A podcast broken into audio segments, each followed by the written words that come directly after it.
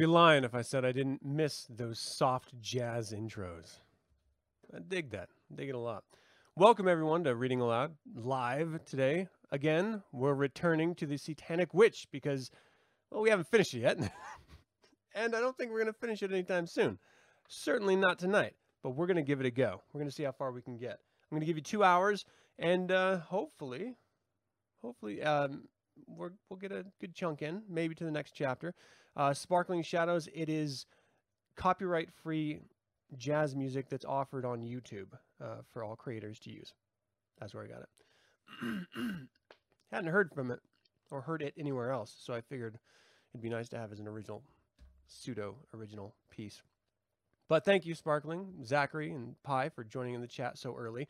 I know I'm early out the gate with this episode, but I was sitting here just staring at the screen. I was like, well, why don't I just start early? People who are just to be listening to this later, they don't know. So, you know, why why pay attention to schedules, right? I don't care. You don't care. We don't care. It'll be fun. All right, so we're in the chapter ESP Extra Sensual Projection, and we left off on uh, sound. We still have to cover taste and touch. Uh, so that's going to be interesting, I think. We've got a troll. All right. Hey, um, fuck you're grateful to Jesus and fuck you. All right. yeah, Yona, I'm glad to be doing stuff too. Um, I got to the point where I realized that if I wasn't keeping myself occupied and busy, uh, I just spiraled. and so I guess maybe I have to do something, and this is the something that I've chosen to do read. It's good for you anyway, right? Feed your brain. Uh, what's up, dogs? How you doing? It's been a little while. I hope you're doing well. We're to dive right in. If you have any questions or comments throughout the course of this about anything that we're reading, feel free to put it in the chat. And uh, between every section, not necessarily every chapter, but every section, uh, I'm going to stop, have a bit of a conversation, see what you guys are up to, and we'll just try to have a back and forth there. So as we begin, let me know what sounds do you find uh, both attractive and annoying. Um, I, I, find incredibly humorous uh, in Dumb and Dumber when Jim characters Jim Carrey's character says, "Do you want to hear the most annoying sound in the world?" And yes, it is insanely annoying, but it's very funny in context. But again, if I was having sex and a woman did that, I would lose my mind. So, what what drives you crazy in a good way and a bad way? Let's start there. Oh no. Flooding. That sucks. I heard that's happening in the south. I don't know where you are, but that's what I heard. Let's do this. Sound. Oh, wait. Let's do this. A witch's voice must be consistent with her appearance. Inconsistency of voice is one of the most common causes of failure in would be witches. It is one thing to be inconsistent in ideals, topics of conversation, attitudes, etc. These are the kind of inconsistencies which are often helpful in intriguing your quarry. We must remember, though, that these are the inconsistencies that simply say that you are different from everyone else, not the sort that will be picked up automatically by the person as the wrong cues to your basic personality type. It is not simply what you say, but how you say it that counts in witchery. Have you ever noticed how the girls with the largest bodies often have the tiniest voices, and conversely, the smallest women usually have the loudest? Of course, this phenomenon is most noticeable in extremes, but then it is the extreme nature of such cases that makes them noticeable in the first place. Loudness of voice relative to the size of the individual is secondary, as loudness is usually controlled by emotion. Pitch is the important factor to consider when establishing your proper image as a complete witch. One of the essential elements of comedy is inconsistency. If a man sits down to play the tuba and the sound of a piccolo emerges, it is ludicrous. Likewise, the little man with the big foghorn voice seems ill suited. Yet we see short, plump little women coming forth with husky, pseudo sophisticated femme fatale voices, thin aesthetic types with whining nasal voices, big Amazons with little squeaky voices, petite Dresden dolls with hoarse bellows, misfits all.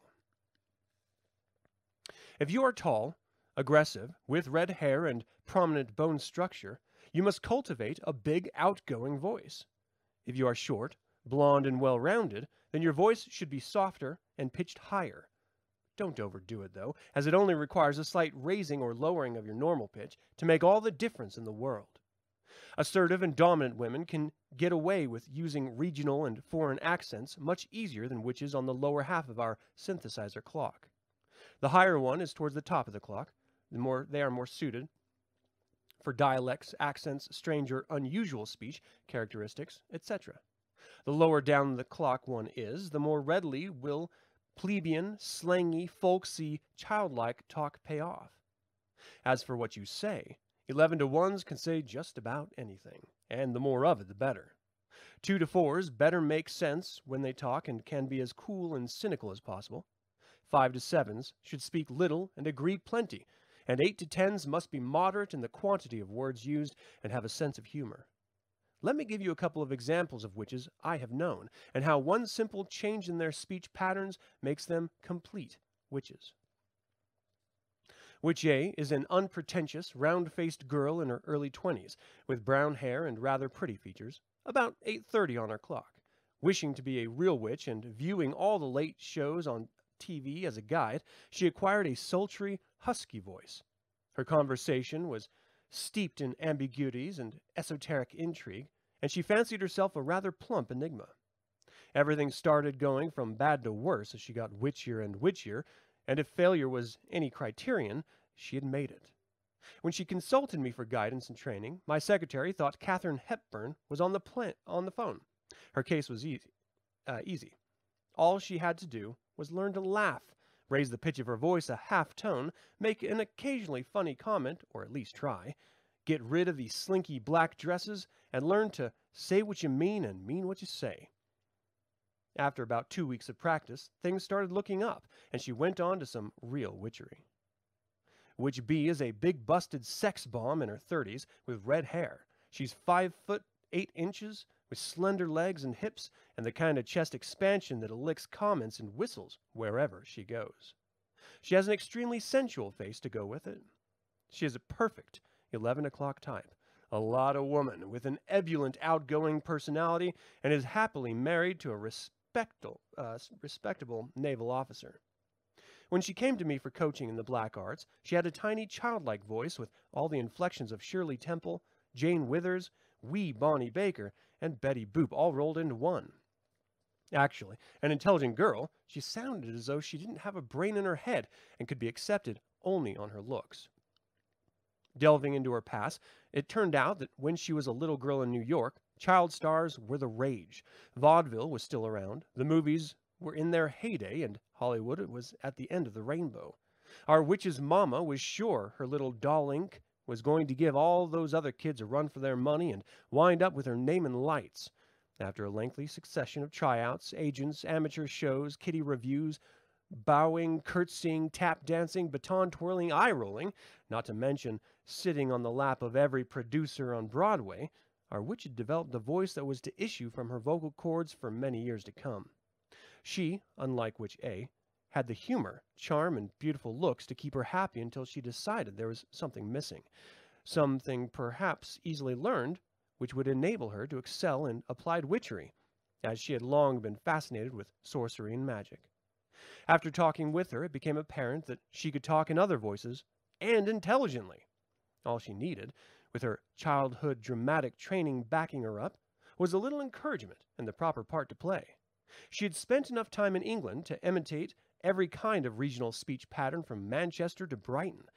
We decided that the most important thing she needed was a new voice. So, slowly at first, so slight as to be almost imperceptible, she started lapsing into her best Hampstead dialect. Within two months, her voice was a full tone lower, her accent was established, and she was calling the shots in a way that surprised herself more than anyone. Now her role was established in perfect harmony with her true type, worthy of inclusion in any Ian Fleming novel. The question I hear now is, how can I possibly get away with changing my voice when everyone knows me as I am? There are several methods you can employ. The easiest, of course, is to simply change your pitch slightly and no one will notice, but you'll have the fun of seeing their change in response to you. If you are the type that would benefit by an accent, but you can't effectively carry it off, don't even attempt it, as it could make matters worse. If you can carry a dialect well, don't worry about what your friends think. Start it out as a joke and lay it on so often that it becomes part of you. Anything that cannot or will not gain acceptance if presented seriously will always be accepted if properly presented as a joke. Those with a sense of humor will respond with laughter. Those devoid of humor will only appear as grouches. Those who really like you and don't resent your success or happiness will understand if your technique is explained to them. If things aren't going the way you'd like and you change your speech pattern and your few so-called friends say they liked you better the way you were, you may assume that means they liked you, uh, like to see you held down and getting nowhere fast. This applies to all changes in the book might bring about your appearance and personality that will gain you new powers of enchantment. The real results of your new voice will be most apparent around people who don't know you. Oddly enough, a voice change is the most difficult modification of your image to bring about because it takes the most guts. It can well be the very change you need to perfect your image. Insofar as vocabulary is concerned, the worst thing you can do is to affect a, a, sophisticated manner of speaking and use atrocious grammar and bad pronunciation. This is as ludicrous as the aforementioned inconsistencies in pitch relative to size. Countless com comedy routines have utilized the character of the woman who is trying to be cultured and puts her foot in her mouth every time she opens it. The difference between using comedy as a magical weapon or being ridiculed by others is all in the self-awareness of the individual. In one case, they think they're laughing with you, but the joke is on them, as per my advice concerning accents. In the second case, they are laughing at you. You know they are laughing at you, but your ulterior motives will give you the last and loudest laugh. In the third case, they are laughing at you and you don't even know it, this last case is obviously the one that must be guarded against. The predominance of many hippie witches, who don't know the first thing about the manipulation of others, let alone the forces around them, has given rise to the assumption on the part of many of these would-be witches that a few choice astrological terms plus a ten-word vocabulary is the official speech pattern for magic and mysticism. These poor things, who are often convinced that they have the formula, stop their mantras only long enough to utter such profundities as groovy, wow, oh wow, heavy, yeah, right on, far out, plus a few one-choice obscenities that have long since lost any impact. Don't get me wrong. Slang has always been and always will be the language of the people, but sad indeed is he whose vocabulary is reduced to the use of only slang expressions, and a pitiful few at that. There will always be those who, in their collective speech for identity, employ only the most hackneyed of popular expressions.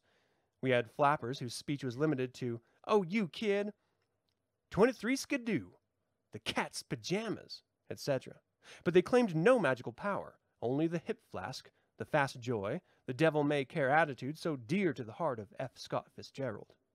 Nor did the hep cats with the zoot suits and drape shapes and the reet pleats profess any magical awareness while they were in the groove. If you want your witcheries to work, avoid overuse of such expressions like the plague, as they throw a wrench in the gears of any basic personality image and type you're in a truly prejudicial manner. Of course, if your witchery is centered within such a group as the aforementioned, then you must employ such expressions as a means of gaining acceptance. If a witch comes up to me some day, enlarges her pupils, and says, with a hey nonny nonny and a ha cha cha, she'll be sure to get my attention. Music is one of the surest means of enchanting someone, and there is no doubt that music is the universal language. A smart witch can enchant a man she cannot even talk to, if she can play, even badly, or sing music that is analogous to his country. Through the proper choice of music, one can transcend all language, cultural, economic, or ethnic barriers which might otherwise be limiting factors. Unfortunately, most people think this means You will love me if I play you some of my kind of music, and I will appreciate you for yours. Get such stupid ideas out of your head. This assumption is like expecting everyone to think your baby is as pretty as you do every time you bring out a snapshot of your child. Very few babies are ugly, and very few types of music you could play would appeal to no one. But one of the biggest and most common mistakes a witch can make is to assume the music she likes best will be equally appreciated by the man she wishes to enchant. The fact that one's taste in music resides in the core of his personality gives credence to the statement that the soul of a nation resides in its music. Therefore, if you want to bewitch someone, play him his kind of music, not yours. If you play him your kind of music, you're playing what represents your true personality, but not his. If he does exercise his demonic element in his corresponding musical form rather than in a woman, you are in the same position as the woman in the restaurant listening to the violinist mentioned in a previous chapter. You will simply be another instrument added to the ensemble on the record, a fellow fan who adds to the enjoyment of his real love, the type of music that is only a substitute for you. Therefore, you must take the place of your musical counterpart. The only way to do this is to musically distract him with the opposite type of music from that which you represent while you move in for the kill. This is simply like getting his old girlfriend out of the house so you'll have the room to operate.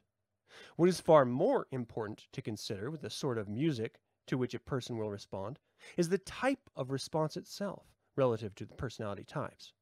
With regards to musical response, I have quartered our synthesizer clock into these basic characteristics. 11 to 1, motivational. 2 to 4, intellectual. 5 to 7, participating. 8 to 10, social. If you want to please a person, it helps to stress the kind of music that would be closest to his position on the clock. Strong melody and rhythm are necessary to charm those on the left, while the beat taking precedence over the melody at 9 o'clock. Rhythm to these social types is more important than melody if one of the other music uh, must be sacrificed. The music is companionship, the incessant beat like chatter. This runs concurrent with the element of earth that we find at nine o'clock. Being the most social, music represents companionship more to these people than any others. Hence, 8 to 10 o'clock types are more likely to have their car radios going at all times. By the same token, these people, like the 3 o'clock opposites, are least distracted by music. The nine o'clocks need music for companionship, but are more likely to pursue other activities while listening. Even while making love, these types will have a radio going with no distraction whatsoever. Two to four o'clocks sometimes listen to music while they pursue other activities, but not for companionship, as they do the eight to tens. Two to fours appreciate and study music rather than respond to it. The mental aspect of the right side of the clock sees to that. This is why they like music of a mathematical bent, such as Bach and Brubeck, whereas the fluidic influence starts at 4 o'clock with an emphasis on ballads and folk songs by the time 5 is reached. Being of an esoteric nature, as a result of the air element, most adherents to experimental music and avant-garde forms will be found at 3 and 4 o'clock. Music critics fall into 2 to 4 category as would be expected. The 11 to 1s and 5 to 7s are compelled to listen to music and are directly influenced by it the most. These are the types that are unable to listen to music without responding and seldom will be able to pursue any other activities while music is being played without giving attention to the music. The big difference in these two op- uh, these two opposite types is this. The 5 to 7 is enveloped in the music and becomes a medium and reactor to it, whereas the 11 to 1s are also swept up in the music but become moved to action by it. Don't expect to sexually inflame those types through music, as it will distract them from anything you have in mind. Quality, rather than quantity, is more important to the 6 o'clock, whereas the reverse is true to the 12. A good example of this would be a Sousa march, which could be enjoyed and reacted to equally by 11 to 1s or 5 to 7s. The 12 o'clock would rather hear the march played with the emphasis on loudness, and therefore could appreciate hearing it slightly out of tune on a broken down merry-go-round band organ, so long as it was loud. The march would then be used as a triggering off mechanism to get the show, the 12 o'clock, on the road, rather than as a whole experience, as in the case of the 6 o'clock. This is the reason that when hearing music, the 6 o'clock will dance to it, and the 12 o'clock will go out and do something as a result of it. The 9 o'clock will need it, and the 3 o'clock will analyze it. The dance used to be one of the most practical uses of music in witchcraft. Now that physical contact with, while dancing has become a thing of the past, we've reverted to an older form in which each person dances individually, either for their own expression or for the entertainment of someone else. The social elements of dancing are stressed by the number of people who are dancing in the area or room instead of by physical contact between dancers. This should present no problem to the witch, though, as most men are voyeuristic and will be much more stimulated by watching a woman moving about suggestively than by dancing with her. The exceptions to this rule are dances which are designed to place emphasis on contact with erogenous zones, and one can only trust that the day will soon come when dancing between couples will return. Before such a pastime ensues, however, a new and Epicurean sense of sexual repression must be developed. Until then, dancing will serve as an art, entertainment, or means of rhythmic expression, but not the overt form of social sexual enchantment it once was. Don't forget, though, the music that motivates people to dance contains the same rhythms that motivate the muscles and tendons of the body to fornicate. Horizontal dancing will always be popular, and the inter intervals of sound that humans call music have helped to maintain that popularity. As an old time clergyman once said, the devil has always had the best tunes. When we think of music, we seldom think in terms of the normal speaking voice as such. Nevertheless, everyone's basic personalities has its own rhythm, and that rhythm is exemplified by the normal cadence and tempo of the voice. If someone is in high gear all the time, you probably notice how it shows in his way of speaking. One of the greatest tricks of human manipulation is to be able to adjust the speed of your voice and the relative pitch and inflection to match that of the person to whom you are talking. You should be able to learn the art of mimicry well enough so that you can lapse into a subtle, almost imperceptible echo of the other person's voice. To do this, you begin your conversation with the other person in your normal voice, which should, of course, be consistent with your basic type, as we've discussed previously. That much then has been established, and your image, as you would have your quarry define it, is exactly what his demonic element calls for. Within the first few minutes of your conversation, you allow your voice tempo, and inflection to merge slightly with his. He won't even notice this if you are gradual enough, accompanying your conversation with the very slight nods of your head, indicating you are in agreement with him. If he is a sourpuss and displays certain mannerisms that brand him as a pessimist, don't nod your head when you talk. This type wants someone with whom he can commiserate and usually shakes his head from side to side even when telling of something wonderful that happened. If you run into this type, shake your head from side to side too as you talk, letting him think he has met a fellow loser. Within five minutes of conversation, you should have thoroughly established yourself on the same speech frequency. You have then performed a very potent magical maneuver. There are no longer two people talking, but only one. Your quarry is now speaking as a whole person, using both his apparent and his demonic self. You have given him his demonic voice by appearing in the guise of yourself, but speaking as him. He will be disinclined to contradict whatever you suggest to him, and now he is the only one doing the talking, and his ego, the crystallization of his true self, his core personality, the devil who sent out the demon you represent and the thing that must inevitably be served, will not allow him to speak out against himself. He cannot disagree with what you say, because to do so at this time would mean to disagree with himself. He will find himself saying things you want him to say and thinking that they are his own ideas. Don't neglect to nod your head ever so slightly at regular intervals, except when with a pessimist. Don't forget that the most effective suggestion can come in the guise of a question accompanied by a nod of the head. If you're dealing with one of the aforementioned grumps, Keep your voice dropped at the end of each phrase and keep shaking that head. Let him feel that you are the only person on earth who understands how crummy everything is. Remember, if he didn't see in you the traits opposite from those you are now projecting when he first confronted you, He wouldn't be charmed by you now. After you have kept up your mutual belly aching and head shaking, and you've arrived at the point in your conversation where you think it's wise to interject whatever it is you want from this man, your next step is to raise the pitch of your voice very slightly as you force your card on him. As you speak, this time you nod your head instead of shaking it. Drive your point home in two or three sentences, all the while nodding almost indiscernibly and speaking with brightness in your voice. Then drop right back into the role you were playing, your voice dropping, your head shaking, your shoulder ready, and everything but the crying towels. You have your suggestion shoved into his brain in such a way that he can never get it out. If he doesn't follow your suggestion right away, it will haunt him until he does. You've got him when his defenses were down and the door to his unconscious was wide open when you tossed in your desire all neatly packaged. The sooner he does your bidding, the better, because that's the only way he will ever get it out of his head. Use your voice. It is one of your best magical weapons. If you do, you will quickly discover that not all ventriloquists keep their mouths closed while talking. nice. I dig that. All right, people, what are you chatting about? I'm seeing shit popping up on my screens, keeping me totally distracted. All right. Uh, upward inflections turn me off immediately. It's obnoxious.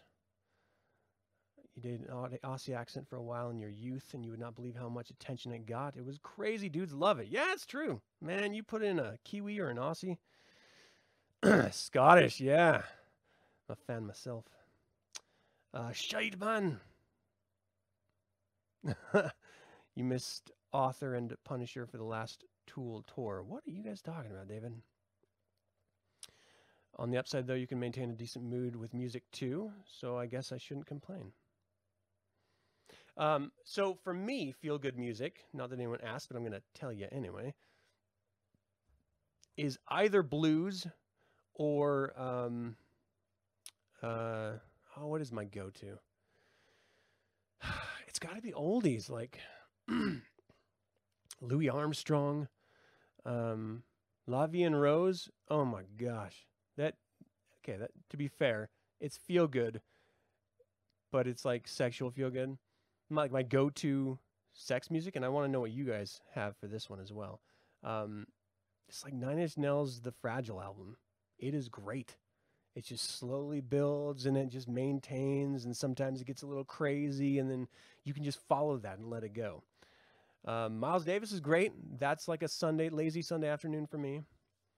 Um, all right, so yeah, let me let me know what you guys think. What's your uh, love making tunes? on the off chance that we ever make love, what can I bring to the table? My wife bought this cinnamon chai tea. Phenomenal.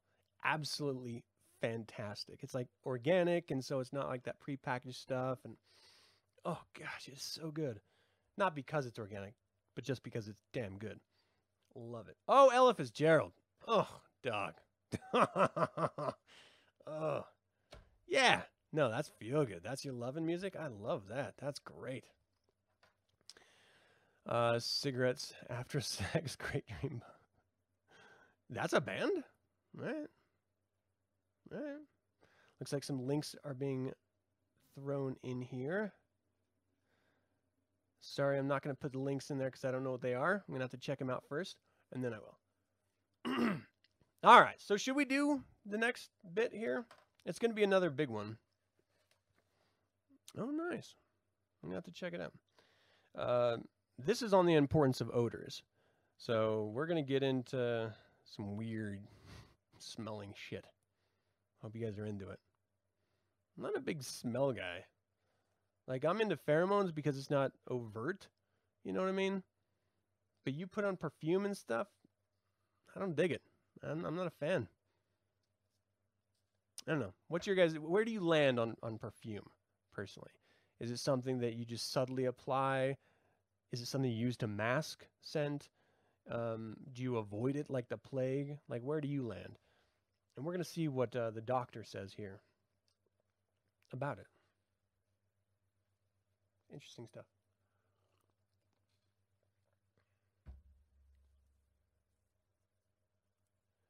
Hmm, that's fair. That's true. I like both of those smells. Those are great. You give me some leather or some old wood for whatever reason. It smells good too. I dig it. Yeah, I think that's fair, Zach. Yeah. He, what I can't stand, and this is something, and it may just be of the time, but when I was in high school, and this was back in the early 90s, um, a lot of the hippie kids would just do patchouli oil. And not as like an accent, but to mask weed or their natural body odors, which they just didn't have good cleaning habits. And so they just were pure funk. And so they'd use just gallons of patchouli in order to mask that. And what they didn't realize is that the patchouli was as offensive as their body odor, if not worse. Come on, people. Honestly, kills me. And then, like in my in a professional office, I was leaving my office to use the restroom, and I was just passing someone, and it's just like the strongest smell of patchouli in a professional environment. Are you out of your mind? Who does that? Fucking hippies. All right. I don't know if they're hippies. I'm just on the importance of odors. Oh nose how you have deceived me. Iwan Bloch, Odoratus Sexualis. I realize that this is a somewhat delicate topic, but it is one sense in particular that women have most neglected to use, hence more powerful for the witch who uses it. Of the five senses, the smell the sense of smell is the most neglected. An odor will evoke an entire state of consciousness more thoroughly than any other form of communication. No other form of sensory cue has been so shrouded in guilt, misinformation, and self contradictory definition as have the things we smell. The paradox of perfumery stands as the most fragrant example of the olfactory deceptions, wrought in the name of finery and good taste. As a witch, you should learn some basic principles of enchantment through odors. First of all, don't scrub away your natural odors of seduction. It doesn't matter how much brainwashing has been done to make certain bodily odors undesirable. Millions of years have seen to it that such scents will never be reacted to in a negative way. The most successful witches are those who smell like women. This doesn't mean that you shouldn't bathe or wash your underwear, but one can overdo a fear of offending to a point that neglects any opportunity for success. This obsession to scrub away dirt, and with it sin, is a byproduct of the kind of Puritanism and Calvinism that defines all the laws of nature. The Huguenots even had a hymn equating bodily odors with sin called Everybody Stinks But Jesus. There's no doubt that, to many women, a bar of soap has replaced the confessional. Women who are accomplished and pay strict attention to personal hygiene are successful in spite of their habits, not because of them. Usually, such cases revolve around established groups, business, social, professional, where acceptance has already been gained. Then, out of protocol and decorum, stringent hygiene is maintained in order to perpetuate one's status. In the animal kingdom, this phenomenon would be illustrated by the smelliest animals achieving status, then, once having attained favored positions, sniffing each other critically to see who smelled the worst. We are no different. When we meet a person to whom we respond favorably, invariably he smells good to us, even though we may not consciously recognize any odor. If there is such an attractive odor present, it is usually one that would be considered disgusting, disgraceful, or repellent if the origins were known.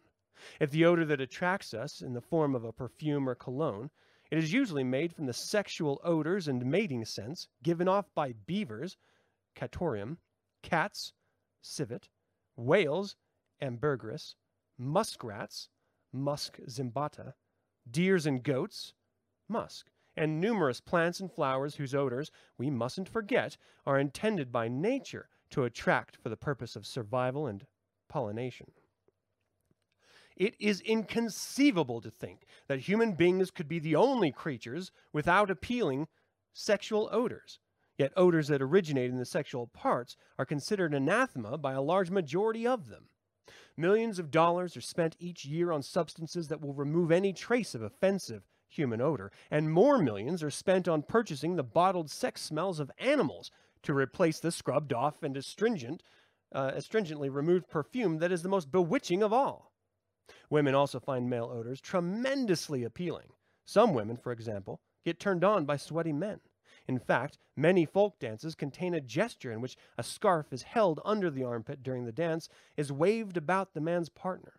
I find it ironic that the science of perfumery was developed in days when such extracts were applied in addition to the natural odors of the body.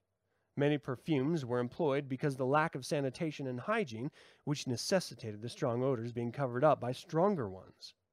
As clothing became more cumbersome and elaborate, People perspired more, and the accumulated secretions that lack of bathing left to ferment made perfumes highly desirable in polite circles.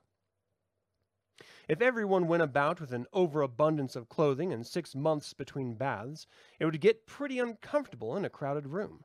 The main reason for the discomfort, however, would not be because the odor of the individuals in the room to whom you would be sexually attracted.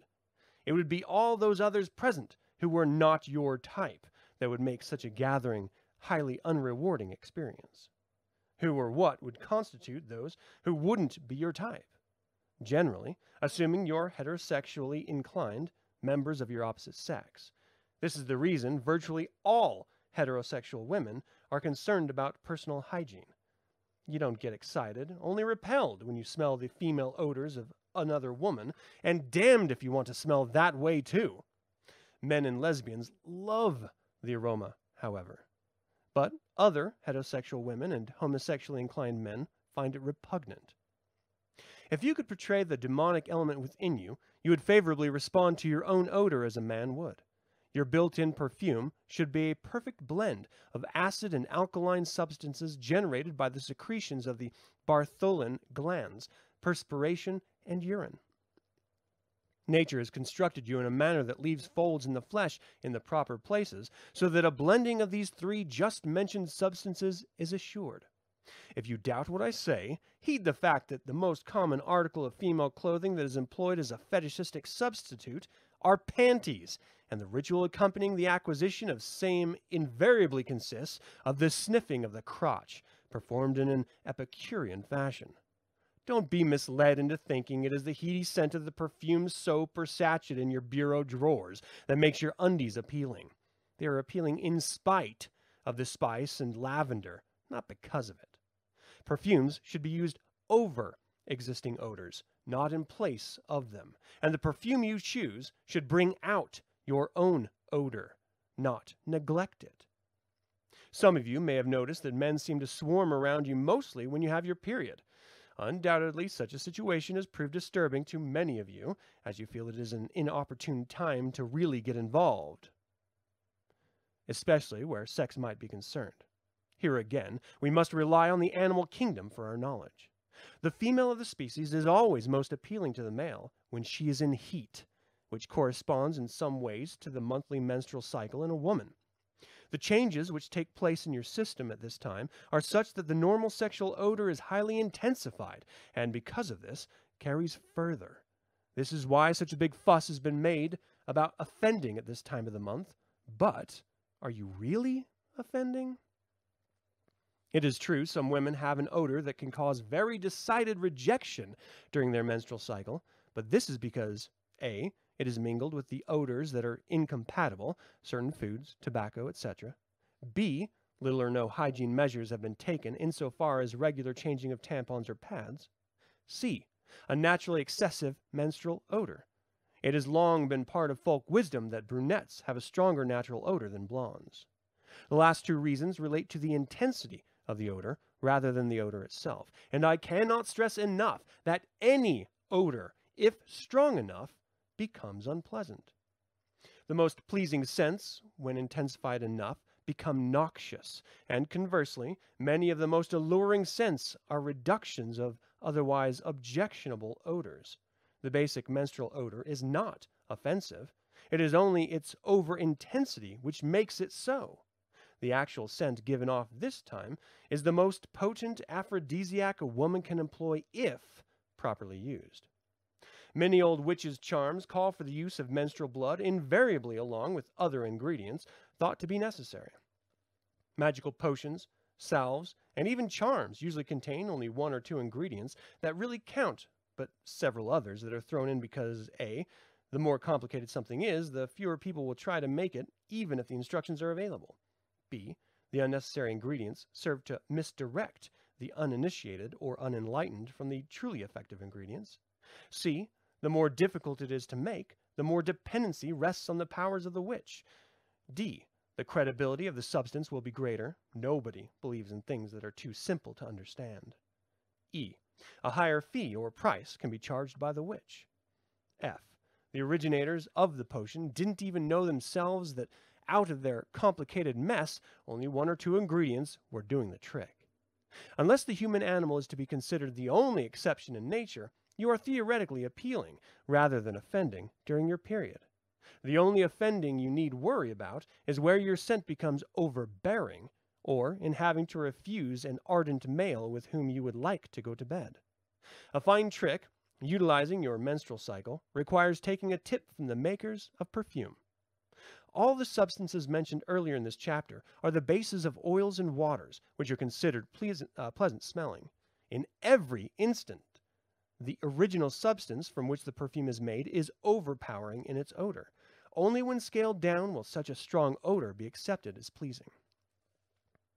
If your period produces an extra strong scent, which potentially has tremendous drawing power perfume-wise, but at a time when you can't gracefully do anything about it, put some of that aroma in a doggy bag and save it. If you can think of a ro more romantic name for a magical pouch containing some of your menstrual blood, go right ahead. The method my witches have found most practical is to retain a sanitary napkin or tampon, which has been well saturated, and cut it down into a size small enough to be unobtrusive. Cover it with a very light material with an open weave so the odor will not be stifled, yet the contents will be unrecognizable if it should be discovered. The finished product should be in the form of a tiny pouch or amulet, about two inches square, and sewn together at the top. When you go forth to confront your quarry, Tuck your sachet inside your blouse or sweater, where the cleavage between your breasts will hide it and also supply enough heat to activate the scent. Don't worry about the smell being too strong, as it will be cut down considerably by the intensity produced during your period, but still retain its effectiveness. Don't expect to like what you smell if the odor wafts up to your nostrils.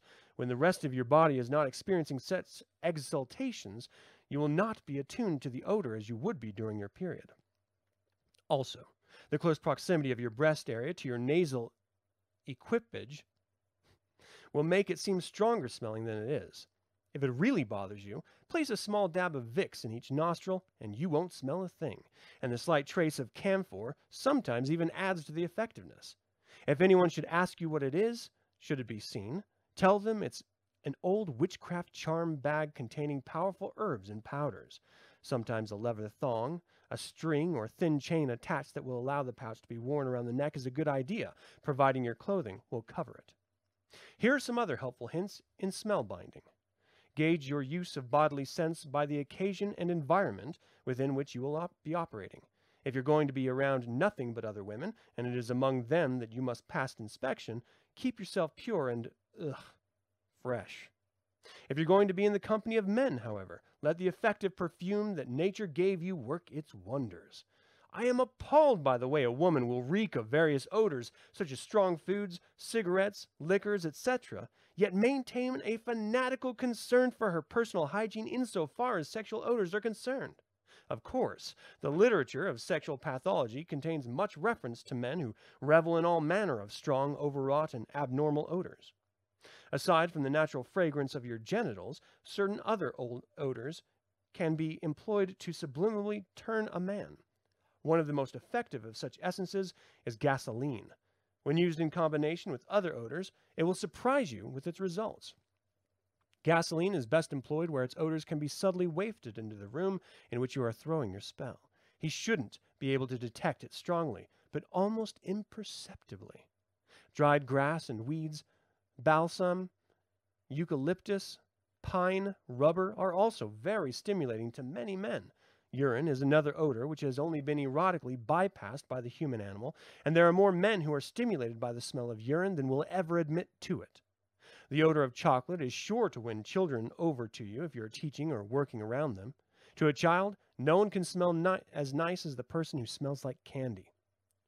You're probably wondering why I haven't mentioned specific scents that are well known as perfumes when you like many of the oils and fragrances of an exotic and elegant nature. After all, you have been using perfumes all your life, and most certainly have your favorites. There is the answer to your question. We are not concerned here with your favorites, but what will bewitch the other person.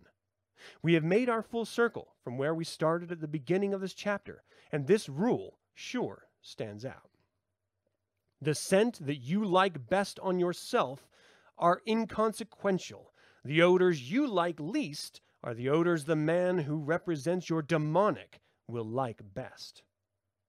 Those wonderful exotic fragrances bergamot, jasmine, jonquil, tuberose, heliotrope, frangipani, ylang ylang, Sandalwood, saffron, lilac, and all the exquisite creations of the world's finest perfumers are largely manifestations of the wearer's own vanity rather than tools of the witch's trade.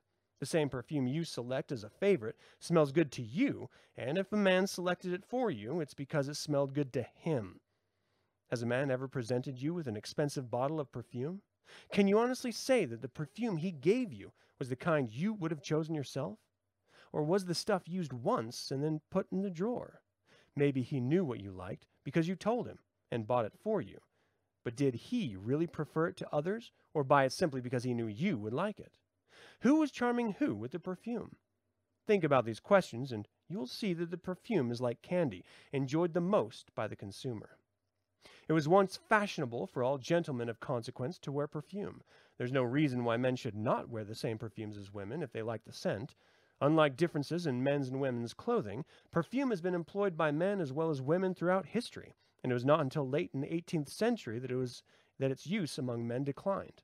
Now a revival of male use of perfumes seems apparent, which is good. Women are more influenced by perfume than are men anyways.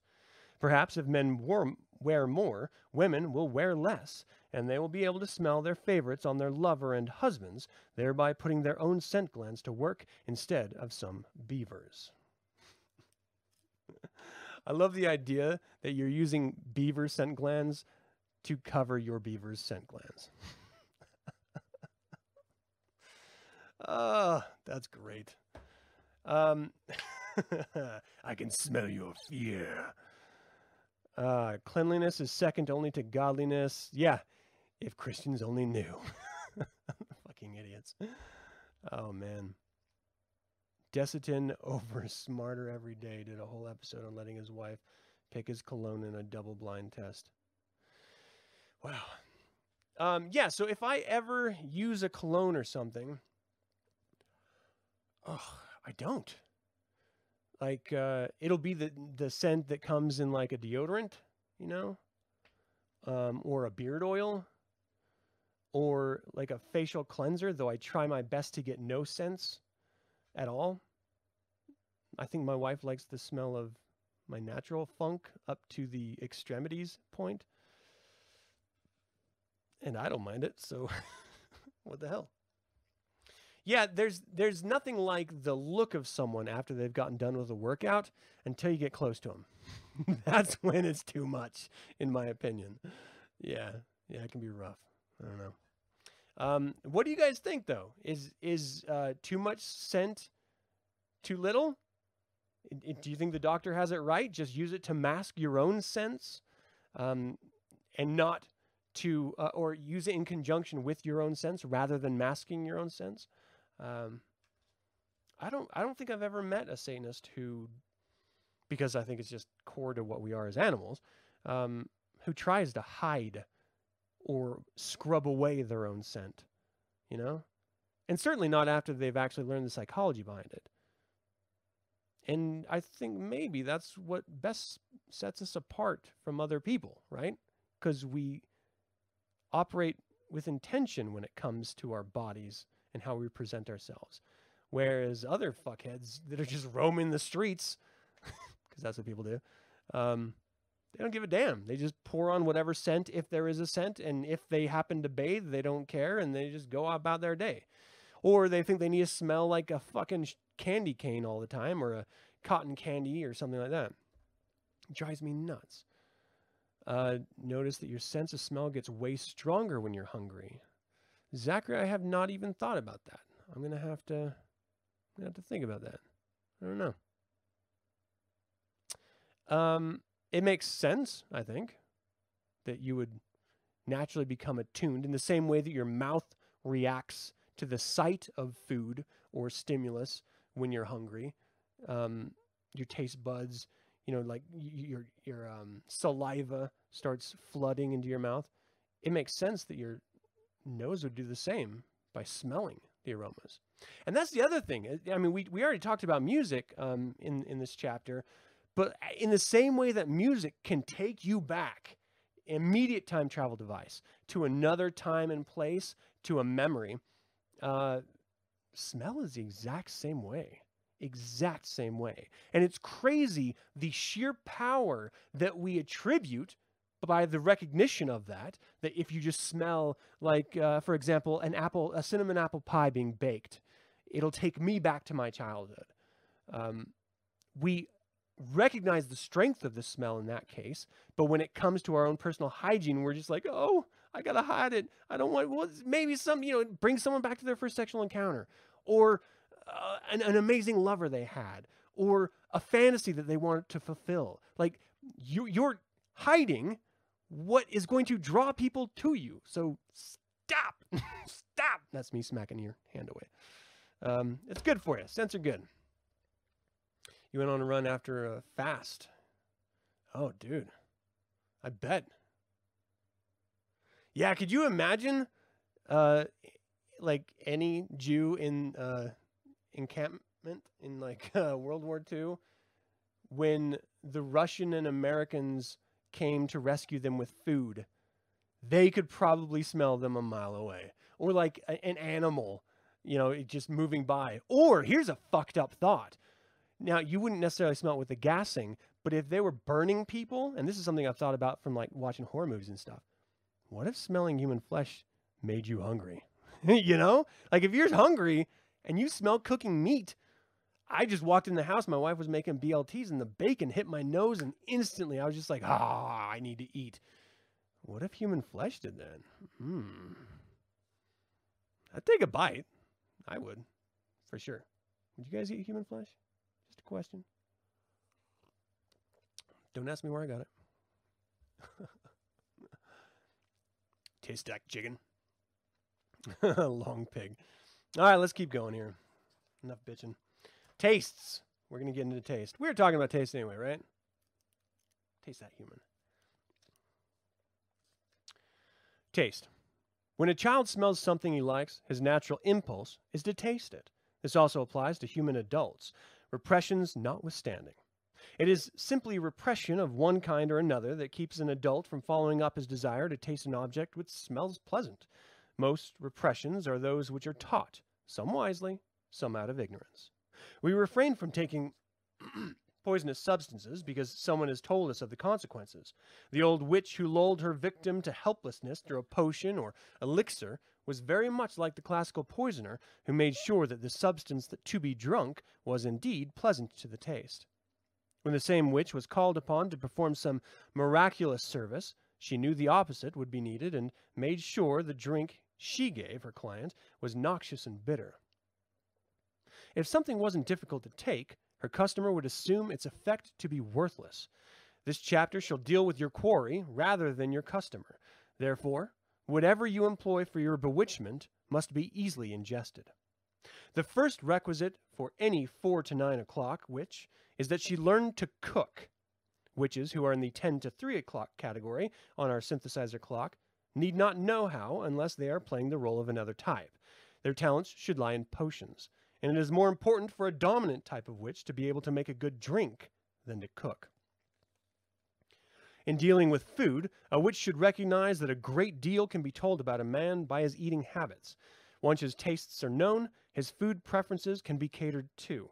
Though it is true that a man's heart is reached through his stomach, it is more important that he can be fed the right foods relative to his personality than those you find the most appetizing. Like perfumery, foods that you like best are not necessarily those that he will like best. Many a poor witch has slaved over a hot cauldron, preparing what she considers to be the most delectable meal in the world, only to have it unappreciated. What is even worse, though, is to spend a lot of time on a meal, watch him eat it with apparent enthusiasm, and then notice a decided coolness the next time you see him. What this often means is that he said he liked the meal to be polite.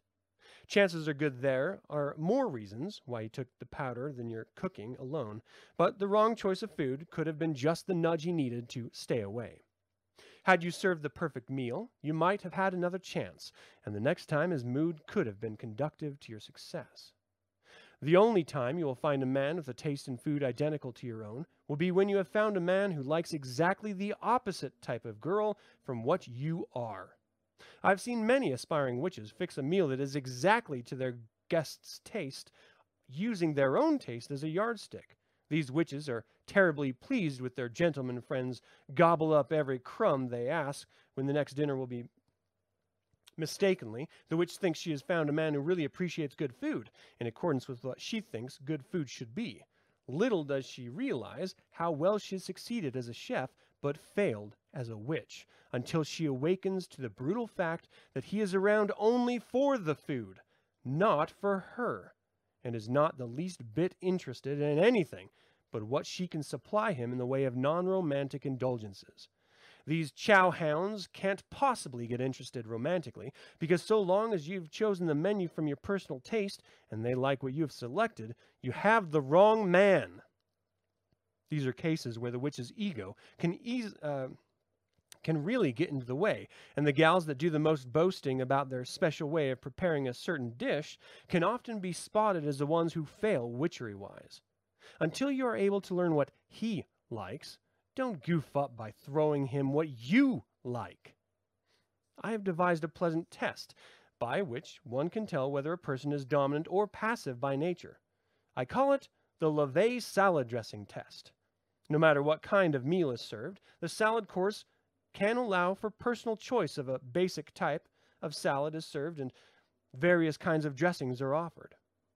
Or, if you're dining out, there are only a few fundamental dressings available in most restaurants, and from these French, Russian, Thousand Island, Roquefort, blue cheese, oil, and vinegar you may well discover more about a person's character than you would ever think possible. Men who are dominant in masculine archetypes prefer sweet dressings such as French, Russian, Thousand Island, as do women who are dominant or latent or practicing lesbians. Women who are passive, submissive, and feminine archetypes prefer Roquefort, blue cheese, and oil and vinegar, as do males who are passive or latent or active homosexuals. Salads are seldom liked by small children unless a sweet dressing is applied. The taste of sweet dressing, with its minty tomato, spicy taste, plus the fact that it is most often used when seafood is incorporated in the salad, resembles the odor of a woman's sexual parts and is therefore agreeable to the archetypical male. Conversely, the aroma and taste of the strong, cheesy roqueforts, blue cheese, oil and vinegar, etc., is similar to the male scrotal odor and reminiscent of a locker full of well worn jock straps. This is naturally subliminally appealing to the predominantly heterosexual females, passive males, and males with homophile tendencies. If a chef in a restaurant has a specialty dressing, it will not only tell much about his sexual predilections, but often serves to classify the management of the restaurant. Of course, there are many people who like all types of dressings, but there is usually a slight preference in one direction. Not a lot can be dis- a lot can be discerned from the kind of candy or cake a man likes. Dominant, self-indulgent, greedy types like candy, cake, and cookies with smooth texture, no nuts. They might love nuts, but by themselves, not blended with smooth textured foods. These self indulgent types don't want to have to work while they eat, and obstructions in their food distract them from their pleasure. They will gladly attack a steak with enthusiasm, but rebel when something like nuts come along to break up the tranquility of an ice cream cone. These types have the least problems in life, as they will not readily allow them to develop. Submissive males, who are often used to sexual abstinence, like food with rough texture and prefer cookies, candy, and cake with nuts, healthy foods, food that is either very bland or extremely hot, strong or sour. In other words, these types must either get no definite pleasure and taste from food, abstinence, or become submissive to its strength. This is your cue that they want to be dominated by you. A dominant male will order his steak rare. One who is prepared to cater to your every need will order his medium or well done.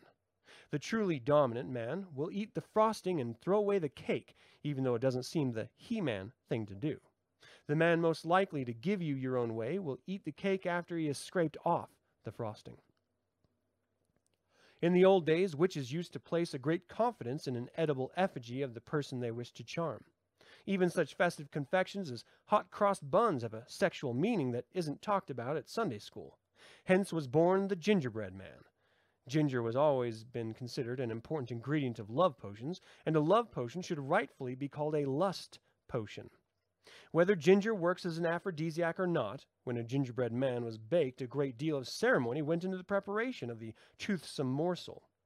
First of all, it was assumed to be the proposed lover of the witch who prepared it or of the witch's client. Most of these cookie men were made of the use of love-lorn girls by an older, experienced witch who was wise in the ways of the world. The general procedure was to have the girl disrobe and lie on a wooden bench as would likely be found in a kitchen. With her client flat on her back, the witch would procure a board about a foot square and place it over the girl's genitals. Then she placed a small iron stove, similar to a Japanese hibachi, on the board and stoked it up, forming the little figure from the dough and placing it over the glowing coals. She covered it and began to chant. As she talked, she spoke of the lusts that would fill the man who was represented, the things he would like to do, the exaggerated state of his member, and the consuming desire of the girl on the bench, telling the young woman that the heart from her loins and groin must merge with the glowing coals. She goaded the girl with erotic suggestion until a climax was obtained. Sometimes the organ, um, I'm getting hot. uh, sometimes the orgasm was assisted by the witch, who was often a lesbian who found that caressing her customer's breasts was nice work, or occasionally a demon assistant would appear to help in the guise of a local dirty old man. Knowing the time needed to bake the cookie and gauging it accordingly, the witch removed the brazier and board from the now spent woman and produced the finished product. Wrapping it carefully with a few more incantations, the witch got her customer dressed and sent her on her way. The young woman was to present the cake to her young man as soon as possible, while it was still fresh, then sit back and wait for the results. It got so whenever a guy got a gingerbread man, he knew what was up, and more often than not took full advantage of the opportunity. Chances are good he believed in witchcraft in the first place, and the knowledge that the spell had been wrought on him could not be glossed over. Combine this with the confidence of the witch when she proffered her spicy cookie, and you can easily see why such enchantments seldom failed. The tradition of bride's biscuits is directly linked with the use of a cake for purposes of instilling sexual desire in a new husband, and any girl who bakes goodies for a man she likes is keeping an old witch custom alive. The term cookie lady is synonymous with witch. The association of edibles with sexual desire will always make the ingestion of a certain food or drink the most desirable shortcut to romance in the popular mind. When the story got around about the Garden of Eden, it only helped propagate beliefs which had been around for thousands of years. Consequently, love potions are supposedly the stock and trade of the sorceress. As previously stated, the function of a so-called love potion is only that of an aphrodisiac. Each day I receive several letters from persons who think that a good love potion will solve all of their romantic problems. At best, all a love potion can accomplish is sexual stimulation. Any lasting love which develops will not be induced by the potion, but by the person. Many of the old recipes for drinks were nothing more than instructions in the preparation of liqueurs, similar to many that are now available on the open market. Commercially available love potions are Advocaat, an egg and brandy liqueur. Chartreuse, a French liqueur supposedly containing 130 different herbs and spices in its secret formula. Creme de Noyaux, almond tasting liqueur, made from crushed seeds of apricots, cherries, peaches, and plums, with an orange peel flavoring and a brandy base. Drambuie, a liquor with a Scotch malt whiskey base, flavored with spices and honey. Goldwasser, a spice liqueur containing actual flecks of gold leaf, long considered both uh, virility producing and curative. Kümmel, a German liqueur made from caraway and other seeds. May wine, sweet wine flavored with woodruff. Medita- Metaxa, a dark, sweet, resinous Greek liqueur with a brandy base. Mezcal, a Mexican liquor, stronger than tequila, but also distilled from the fermented juice of the maguey cactus, the traditional variety made in Oaxaca. Sorry if I butchered that. Has an actual worm from the cactus floating in each bottle, attesting to its authenticity. Parfait Amour, a violet flavored liqueur, often actually sold as a love potion. Sloe gin, a liquor made from the sloe berry, blackthorn, an old ingredient commonly employed for love potions. Vermouth, a wine containing most of the herbs and barks of ancient love potions and well known to all. The name originated from, originated from wormwood. One of its original ingredients, called Wermut in German, means essence of man. If you want to save a lot of time, just go out and buy one of the aforementioned liquors. Each contains ingredients that have long been considered essential to love potions, and some are identical to preparations once dispensed as such. For those of you who want to make your own, here are some well tested recipes syrup of Priapus, one half ounce of flowers of stoechas, 25 myrtle berries, two thirds of an ounce anise, two thirds of an ounce of wild carrots, one half ounce of saffron flowers, 50 dried dates, four egg yolks, and one pint of pure spring water. Warm in an earthen vessel, well sealed for 25 minutes. Take off the fire, filter through a napkin when tepid, and two ounces of pure honey. Let macerate 24 hours, shaking vessel three or four times. Pass through a sieve. Serve in one or two teaspoons in the evening. Pousse l'amour, liquor of love. Prepare in a wine glass, a quarter glass of maraschino, and the yellow of an egg, a quarter glass of Madeira and of creme de cacao, a quarter wa- gla- a quarter wine glass of brandy. Serve without mixing, taking care to leave the egg yolk whole. Gentian wine. Grate one ounce of gentian root and let macerate for 24 hours in three and one half pints of brandy. Add a little red table wine, seal vessel, leave it in the sun for eight days, filter well. Wine de l'amour. Take a fifth of white table wine and incorporate the following substances two vanilla beans, one ounce cinnamon bark, one ounce ginseng, and one ounce rhubarb. Let macerate for two weeks, stirring daily. Then filter and serve. Hippocras aphrodisiaca. One ounce crushed cinnamon bark, one ounce of ginger, one third ounce of clove, two and one quarter pounds granulated white sugar, and one and three quarter pints of red table wine. Let these ingredients macerate for five days, strain the whole through a cloth, and pour wine through a funnel. To consume, pour out one ounce of the mixture into the wine habitually drunk. To consume, pour one ounce of the mixture into the wine habitually drunk. Abyssinian liquor of love. Prepare in a glass two lumps of sugar, four drops of curacao, one wine glass of red port wine. Fill the glass with water and let warm almost to a boil. Serve with a slice of lemon pierced with four cloves and a little grated nutmeg. Elixir satanicus. Satanique. I'm gonna have to like edit this whole bit when I release these in the other channel. Elixir satanique. Take one fifth of vodka, pour into a jug, and incorporate the following one two ounce jar of instant coffee, prepared with one quart of water that has been brought to a boil, one vanilla bean, one half ounce of mandrake root, one small tin of sesame seeds, and one pound of granulated sugar. Let these ingredients macerate for one month, stirring daily, but otherwise kept stoppering. Kept, kept stoppered. Strain and serve. If you're having a party and want an easy to make punch, that will be consumed copiously by those who don't even drink and has a decidedly sneaky effect. I've used this to great advantage for many years. Goblin juice. Mix together one fifth of rum, one fifth of vodka, one large can of pineapple grapefruit drink, prepared under many brand names, one small can of concentrated frozen orange juice, diluted as per instructions on container, and four ounces of grenadine. You'll produce a drink every bit as potent as the most exotic Polynesian concoction, served with ice and lots of salted goodies. Whatever you do, don't make the mistake of thinking that a love potion will work when everything else has failed.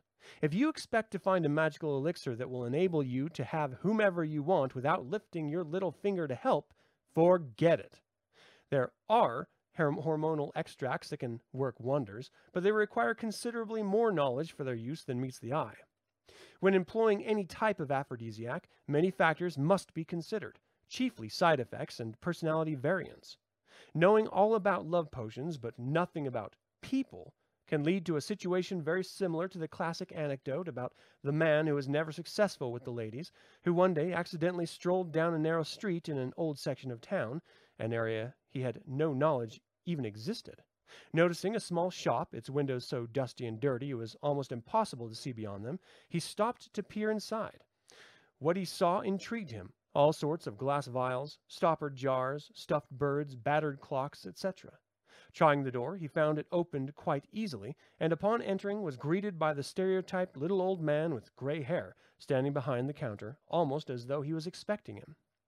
Getting down to business, the wizard, for that was his profession, told the man he had just the thing he needed, to which the man replied that what he needed was a good love potion, and he doubted that he would find it there or anywhere else. The wizard then informed the man that he did indeed have a love potion, and a good one. Asking the price of such a rare commodity, the man was informed that it was only a dollar and forty nine cents. Saying he would take one, he waited while the wizard went out back to get it.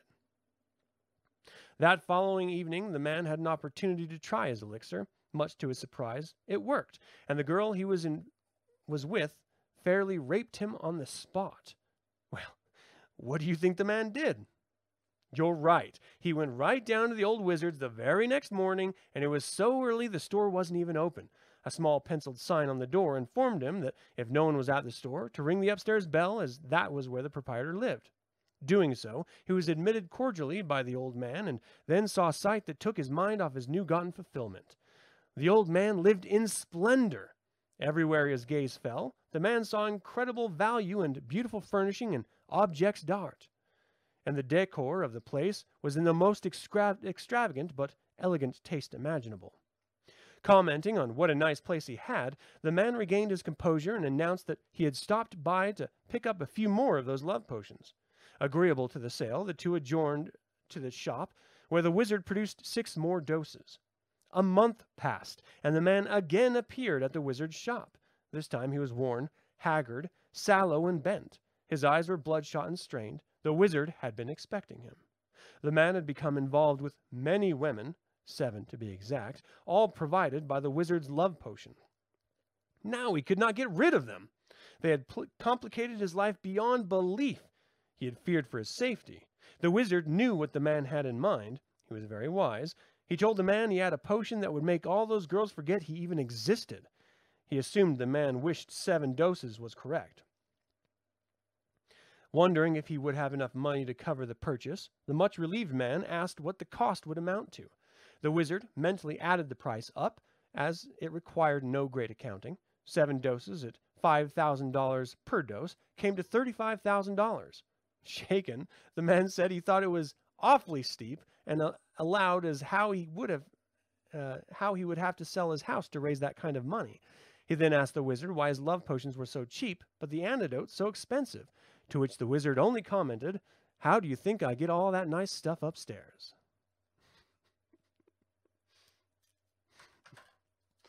It's great. I love it. It's so funny. All right. Love potions. Love potion number nine. What's your guys' favorite uh what's your favorite taste? Like if you wanna if you want to make a to love, if you want to get in the mood, is it tea? Is it liquor? Is it wine? Is it beer? Is it water? Is it just the natural juices of the uh, other person? What is it you're into? Is that a little too briny? Your uh, Walker Blue bottle keeps getting lit, lighter, and you keep wondering why. Not the best bang for your buck, I say? uh, hi, Stormy. How's it going?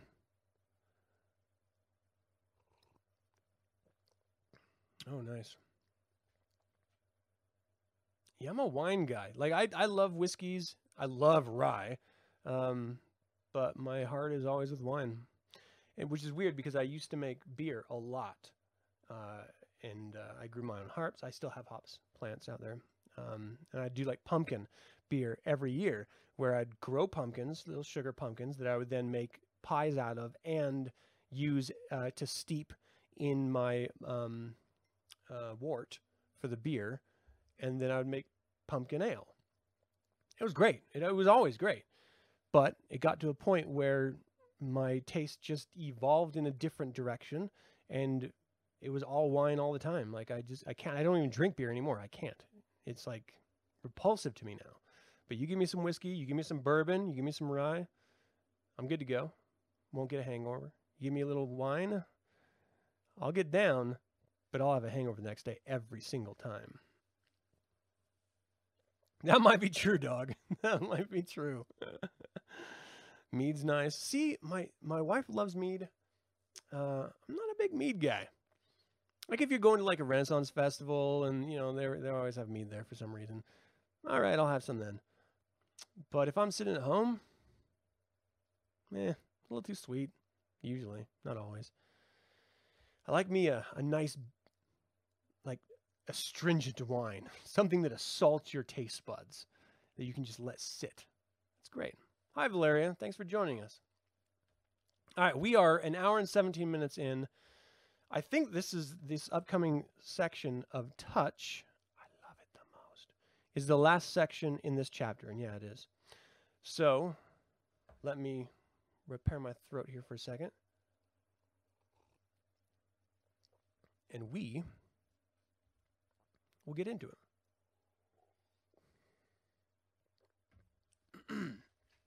I appreciate you guys joining me for this. I mean, I could just read it by myself without an audience to talk to, but it is nice. I like having a bit of the back and forth, you know, reading your guys' thoughts about the stuff too. Let's do it. Touch and her hands are bands for binding. For when they place their hands on a creature to bewitch it, then with the help of the devil they perform their design. Malleus Maleficarum. Soft skin. Skin softness, like the proper perfume and perfunctory hygiene, is an almost exclusive feminine preoccupation. Men, the animals that they are, are seldom really concerned too much about whether a girl's skin is baby soft or not. Unless a man is fetishistically attracted to smooth skin, he will always give preference to a woman who represents his demonic element, even if her skin is less than perfect.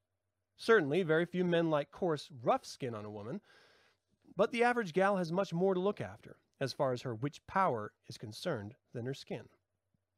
The obsession for soft skin is a throwback to the days when women who were respected were those who never used their hands, and soft skin was the mark of, of gentility.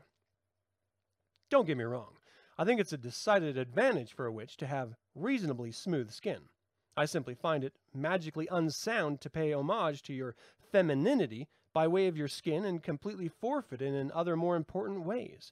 A woman will use gallons of lotion each year to soften her hands, face, arms, and legs, while keeping her weight down to a skeletal figure that will practically leave punctures and bruises on a man making love to her. Regardless of what the ads tell you, not all men like creamy skin on a gal. The men you'll find up around 12 o'clock on the synthesizer usually have a predilection for soft skin, soft flesh, and yes, even flabbiness. Six o'clock men, however, like their women muscular, firm, and sometimes like shoe leather. Take a tip from these extreme types. If a man likes extra soft, translucent skin, chances are good he won't like you skinny, Whereas, if he goes for girls with a boyish figure, he'll not mind if your skin is a trifle weather beaten. The consistency of your flesh is far more important than the delicacy of your skin, which makes the skin men love to touch is the flesh that lies beneath. There are four basic types of flesh, and each type corresponds to a position on the synthesizer clock. These basic types are 3 o'clock, sinewy, 6 o'clock, flabby, 9 o'clock, rubbery, and 12 o'clock, hard. The older a man gets, the more he likes extremes of his demonic type. He starts out as a boy, liking the kind of girls that are almost female duplicates of his apparent self. Then, suddenly, he will find himself falling for a girl that is exactly the opposite of everyone he has ever liked. It is at this time that he has attract uh, he has reached true sexual maturity. He's no longer attracted to girls who are sisters, but to those types he could never hope to find in his immediate family. The same selective sexual maturity can be seen in girls, when a succession of childhood uh, sweethearts of the type analogous to the girl is followed by one great love that will represent that will be represented by a totally different type, the demonic. We often see cases where a girl has married her high school sweetheart, and several years later, the marriage falls apart when the woman meets a man who is completely the opposite of her husband. The reason for this kind of occurrence, and also the common failure of childhood romances that later develop into bad marriages, should be obvious. In the instances such as these, a decided difference in the flesh tone will be noticed between the wife and the other woman. The first manifestations of an apparent demonic changeover are seen in the hair and complexion. The boy who has always liked girls who were fair and blonde will settle down with one who is a brunette with olive skin. The girl who has only dated boys with dark hair and eyes will suddenly get serious about one with fair skin and sandy hair. Just as these flesh and complexion variants are observable in a white environment, so will they be readily discernible in an Oriental culture or within the black community. All of the rules of personality analysis in this book apply to black people as well as white. The same subtle differences exist in all races. One only has to open his eyes to observe them the old cliche that all blank, fill in the blank with whatever race or nationality will be appropriate to the conversation, look alike to me, can only be applied when one is prejudicial in the truest meaning of the word. Where one doesn't want to see the difference in types within a given ethnic group, the people comprising that group would indeed all look alike. An insect, asked by another insect to describe what it was that almost squashed them, might reply that it was a person. Asked to elaborate, he would probably drop the subject with, How should I know? All humans look alike to me. If a man likes a firm, boyish figure when he is 25, by the time he is 40, he won't mind a few muscles and tendons that show. In fact, he'll secretly like them. If in his younger years of adulthood he goes for a baby doll type, by the time he is 20 years older, he will revel in your dimpled thighs and little rolls of fat. If he won't admit these things to you, it's only because he's afraid you'll think him odd. Nothing can unconsciously turn a man off more than a musculature and flesh tone that is antithetical to his demonic type. This is why clothing is such a blessing, as it allows you to camouflage a great deal of your actual appearance. How much or little of your flesh should be displayed and under what conditions will be explained later in the book. If a man likes his women tawny and firm, nothing will repel him more than a cute, chubby body with milky skin. He will think of it only as a sickly, flabby, only as sickeningly flabby. Conversely, the man who prefers his, uh, prefers his woman to be made of marshmallows and jelly will find little stimulation in a gal who feels like a guy. Of course, there are happy mediums. You are thinking, Yes, there are compromises between extremes, but don't try too hard to be perfect by spending all your time toning up your flesh and skin. The so-called perfect girls are the ones that scare men off because they are neither fish nor fowl. The old saying really applies that advises, if you try to please everybody, you often wind up pleasing nobody. The importance of tactile communication is more important to women than to men. A man's sexual and romantic interest is generated principally through the sense of sight, followed by smell and hearing, with touch and taste last. It is interesting to note that women place far less emphasis on male appearance. His odor, voice, and touch are sometimes even more important than how he appears. Witches should accordingly not make the mistake of thinking that massaging a man will turn him on unless it is his actual manipulation of the sex organ. Most women respond strongly to a massage, so therefore think a man will. The men that respond sexually to a body massage are those who, whose core is that of a woman. Heterosexual men who like bodily massages invariably are stimulated by thoughts of lesbian activities between women and find lesbians very appealing. Homosexual men are almost all stimulated by body massage and are virtually all women. Rather than concentrate on actually caressing a man to charm him, allow him to think he is getting away with something. Arrange it so that your body will touch his in a manner that can appear as by accident, or if you feel bold, use the old trick of touching feet or legs under the table. This type of action, corny as it may seem, is infinitely more stimulating to a man than hand caressing. It is partially because of the intimacy of having contact between parts of the body that would normally only touch during sexual activity. Even while dancing, the legs and feet seldom touch. Social contact with the hands between persons of the same or opposite sexes occurs regularly in everyday life, so the hand loses a great deal of its potential as a magical weapon. To a woman, the emphasis is on the pleasure she receives through the tactile maneuvers of others. To a man, the erotic emphasis is on the stimulation gained from feeling. Women like to be felt, men like to feel. Don't reverse the procedure unless you use your feet or legs for contact. There are always those masochists who love a gal who will take a firm hand with them, these are often the types I mentioned earlier that act the most sexually aggressive but are really pleading for a slap in the face or a bust in the mouth. Wrestling matches are their thing, and the witch must use plenty of physical contact with them and treat them like the combination of demanding mother and nurse they crave. Because these types uh, these type men are often the most stable in the world of business and finance, they are frequently good catches for the witch who is handy with her mitts and aggressive enough to use them. Lady judo and karate experts are always tremendously appealing to these men, and masseurs likewise find themselves catering to such types. Wherever you find classes in touching and feeling, which seem to be popular now under a variety of esoteric names, you will find them populated with people who are only one step removed from the topless bars and playboy clubs they deride as being look but don't touch. In the case of these Feely academies, the standard of conduct is feel, but don't do, because intellectual or pseudo intellectual males would be attractive to caressing and pinching on a scholarly basis. Don't expect to see much other than two or five o'clock types, both male and female, attacking their inhibitions at your local center for tactile enlightenment. The persons running the show, however, will often be a socially gregarious bisexual 8 to 10 o'clock who likes to watch 2s and 10 feel each other up. Men in the 8 to 10 o'clock bracket will respond to a clinical approach to sex as their demonic counterparts are on the intellectual side of the clock. The one final tactile trick of the witch who is brazen has always been to reach down and touch a man's penis, even if he is clothed. Such a tactic requires a great deal of nerve but is so blatantly outrageous that it will be guaranteed to get results.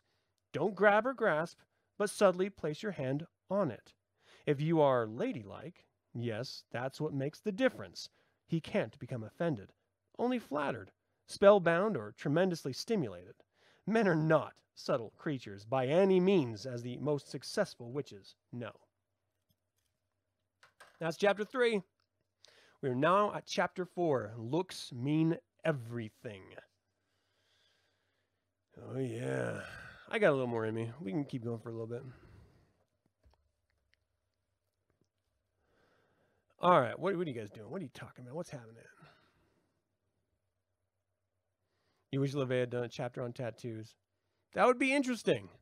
That would be interesting because, well, well, I think that, I mean, primarily, probably the reason he didn't was because in his time, it was a very subculture thing to get tattoos. And so there wasn't the preponderance of, of, of prevalence that there is nowadays where he could easily categorize people with them in the same way piercings, you know. I'd be interesting to to learn what, you know, he would have said about people who have piercings or what types of piercings or where. Um, but that would be interesting. Uh, tattoos. Oh, the Satanic Warlock website does have videos about tattoos. Interesting. How's it going, Ciendol? Um, I don't know, Yona. I, am not sure. Uh, I'm not sure Magus Gilmore would uh, do something on body mods. I, I've never really even heard him talk about it, to be honest. So that would be interesting. All right. Well, let's do a little bit more. Take a sip. My tea. I'm doing my best not to drink during the week, but doing these, ugh, I wish. It'd help me take the edge off, you know? oh, I lost my bookmark. Four, looks mean everything. You don't have to be ugly. She goes forth from her hut, clad in a coarse garment, bare of foot, hair unbound and flowing on to her shoulders. Ovid. The quotation you have just read might be referred to as the curse of Ovid. It is an affliction common to witches who feel they must adhere to the description of the Roman satirist, whose tongue in cheek description has been accepted as de rigueur. If you have good looks and you want to be a witch, then you must exploit your beauty at every opportunity. Very few women actually realize just how much emphasis a man places on appearance. You don't have to be flashy to get visual attention either. Despite the sound of your voice, your scent, or the texture of your skin, your appearance must command attention. If you are really ugly, you must capitalize on your grotesqueness. The truly ugly girl has others at a disadvantage because rather than hurt her feelings, they will do things for her out of guilt. If you are homely and light-hearted and call others' attention to it, they will think you are a sweet sport, talk about what a shame it is behind your back, and try to avoid appearing patronizing in your presence by not doing anything special for you. If you are strange looking and act like you don't really think so, trying to look as much like others as possible, they will still talk behind your back, but a little more cruelly.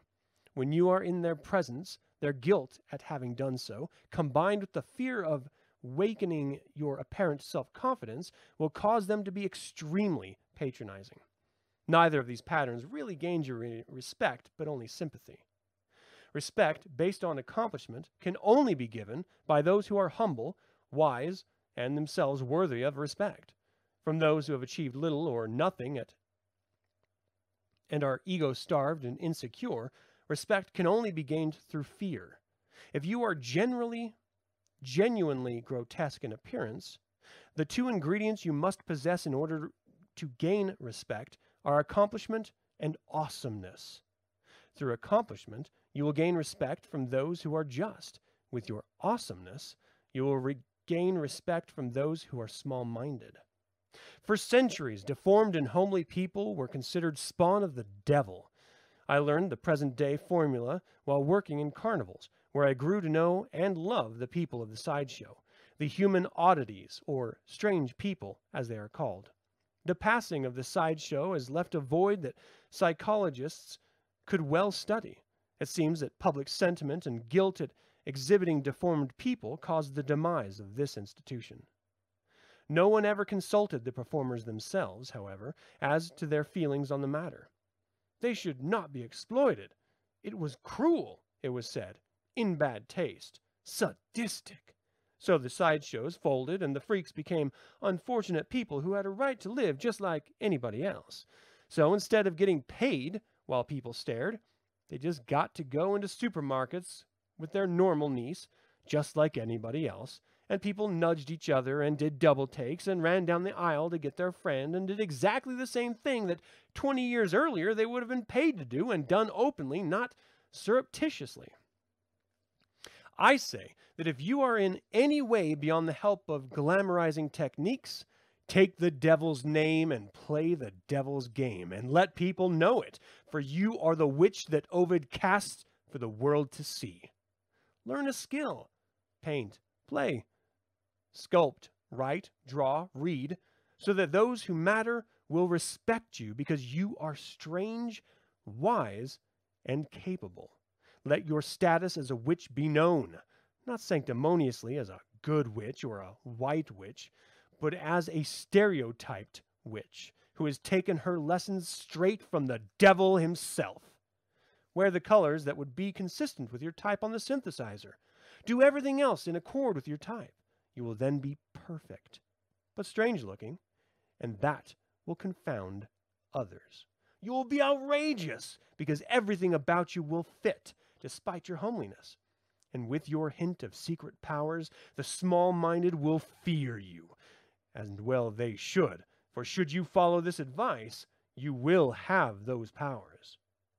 If you're pretty enough to attract men at all, you'll be able to take advantage of the formulas contained in these chapters on glamour. One of the most commonly asked questions by students of witchery, upon learning some of the tricks which follow, is Why do I have to do that? I get enough attention as it is. My answer to that is a witch can never get too much attention. And if you have a surplus, you not only have more victims for which to choose, but an abundance of potent lust powers being poured into you. I will discuss the meaning of lust power later on. Another frequently asked question is If I do all these outrageous things you say, what kind of men am I going to attract? The answer to this is All kinds! If your objections to utilizing some of the methods I tell you are founded in your fear that only kind of men who will respond to you are the worst kind, get that thought out of your head. A pretty girl will be propositioned wherever she goes, and the best or worst in men, depending on your definition, will be influenced by the environment in which you operate.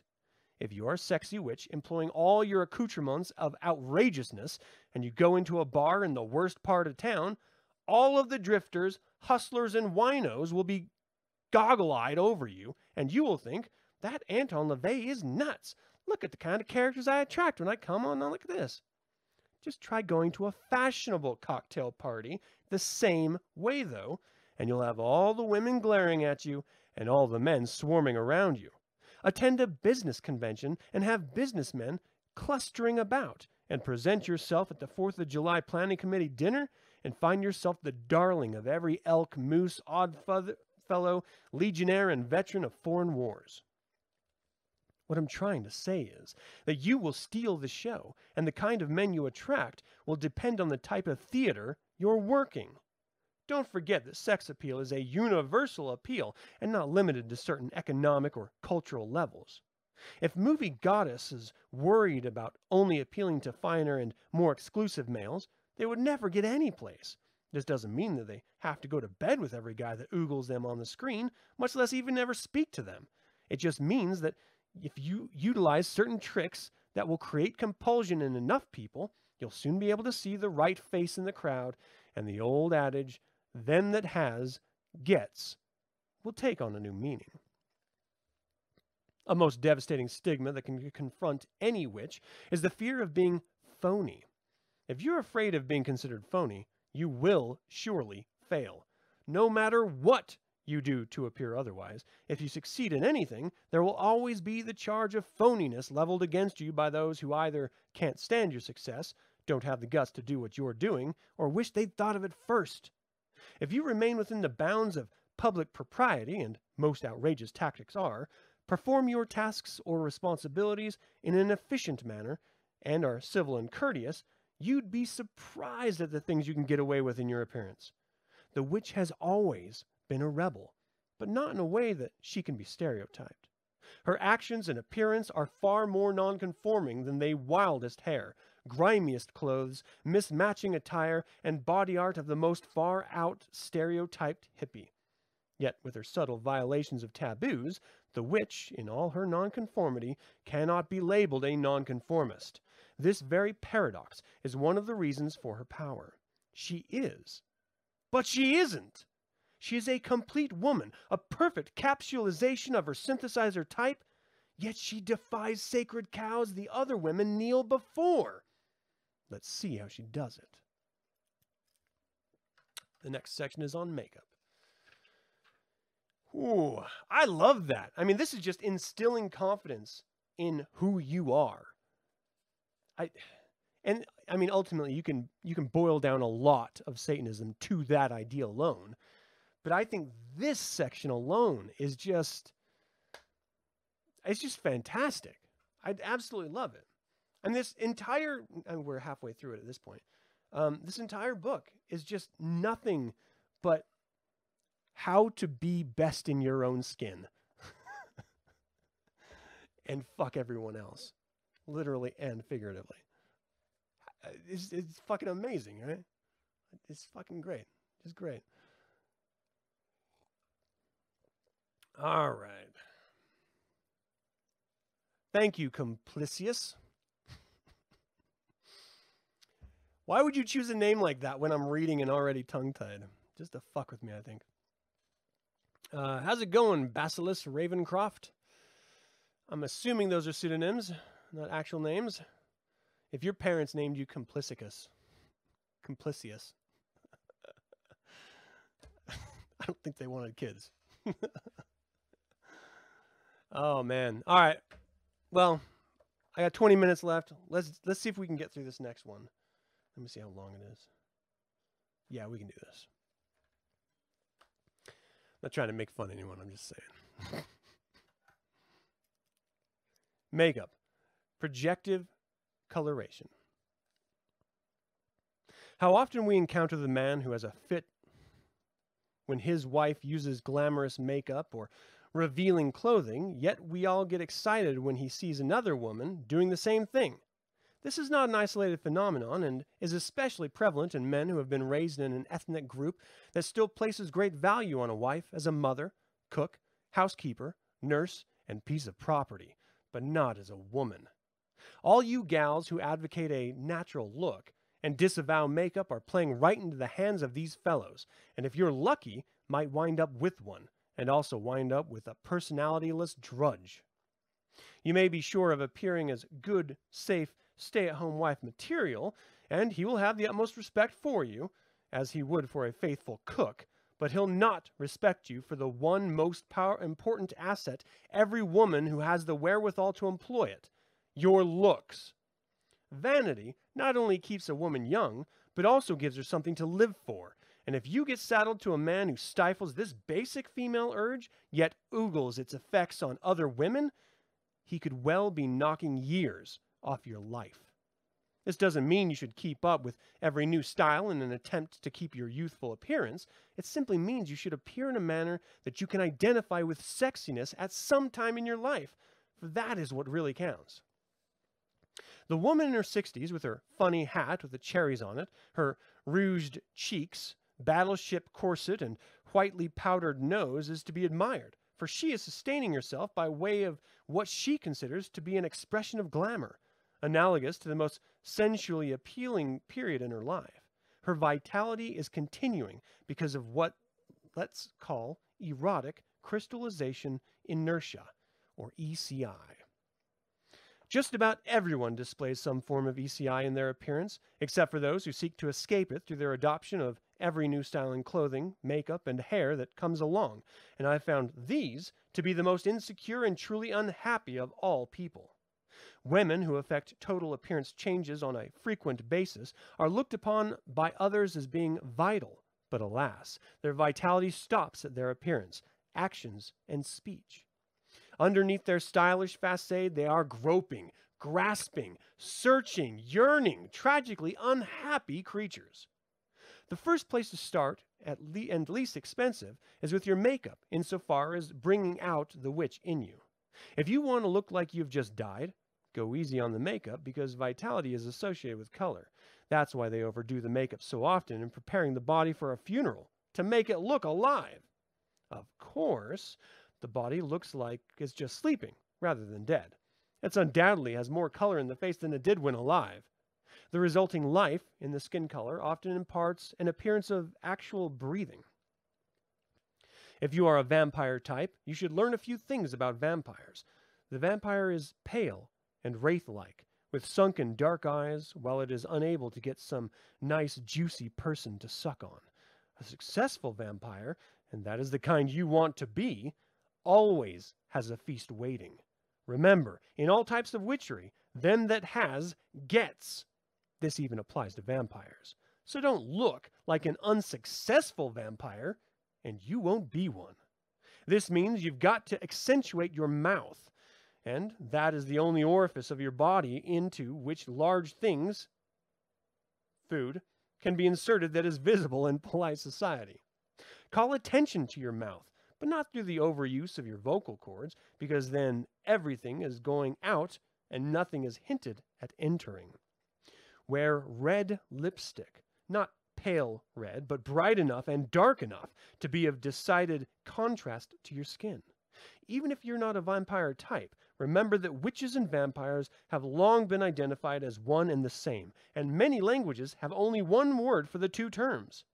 Your mouth is one of the most erotically stimulating parts of your body.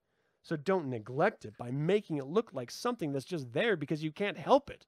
Wear the brightest, reddest lipstick you can find. The protests to what I'm saying will be at least one of these.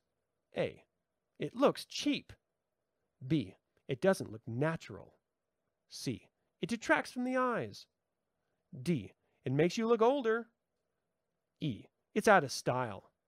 My answer to A is cheap is just a synonym for available, and every witch who is good looking should look available. That doesn't mean you have to be available. Anything that will make you look available without your actually coming out and stating you are is fine. You must make every man that sees you think he would like to go to bed with you, and the only way you can do that is to give him sneaky cues that will lead him to think he can. My answer to B is that a man doesn't care one hoot if you look natural, so long as you look sexy. I have proven many times over that the painted hussy will steal the show from the more tasteful girls.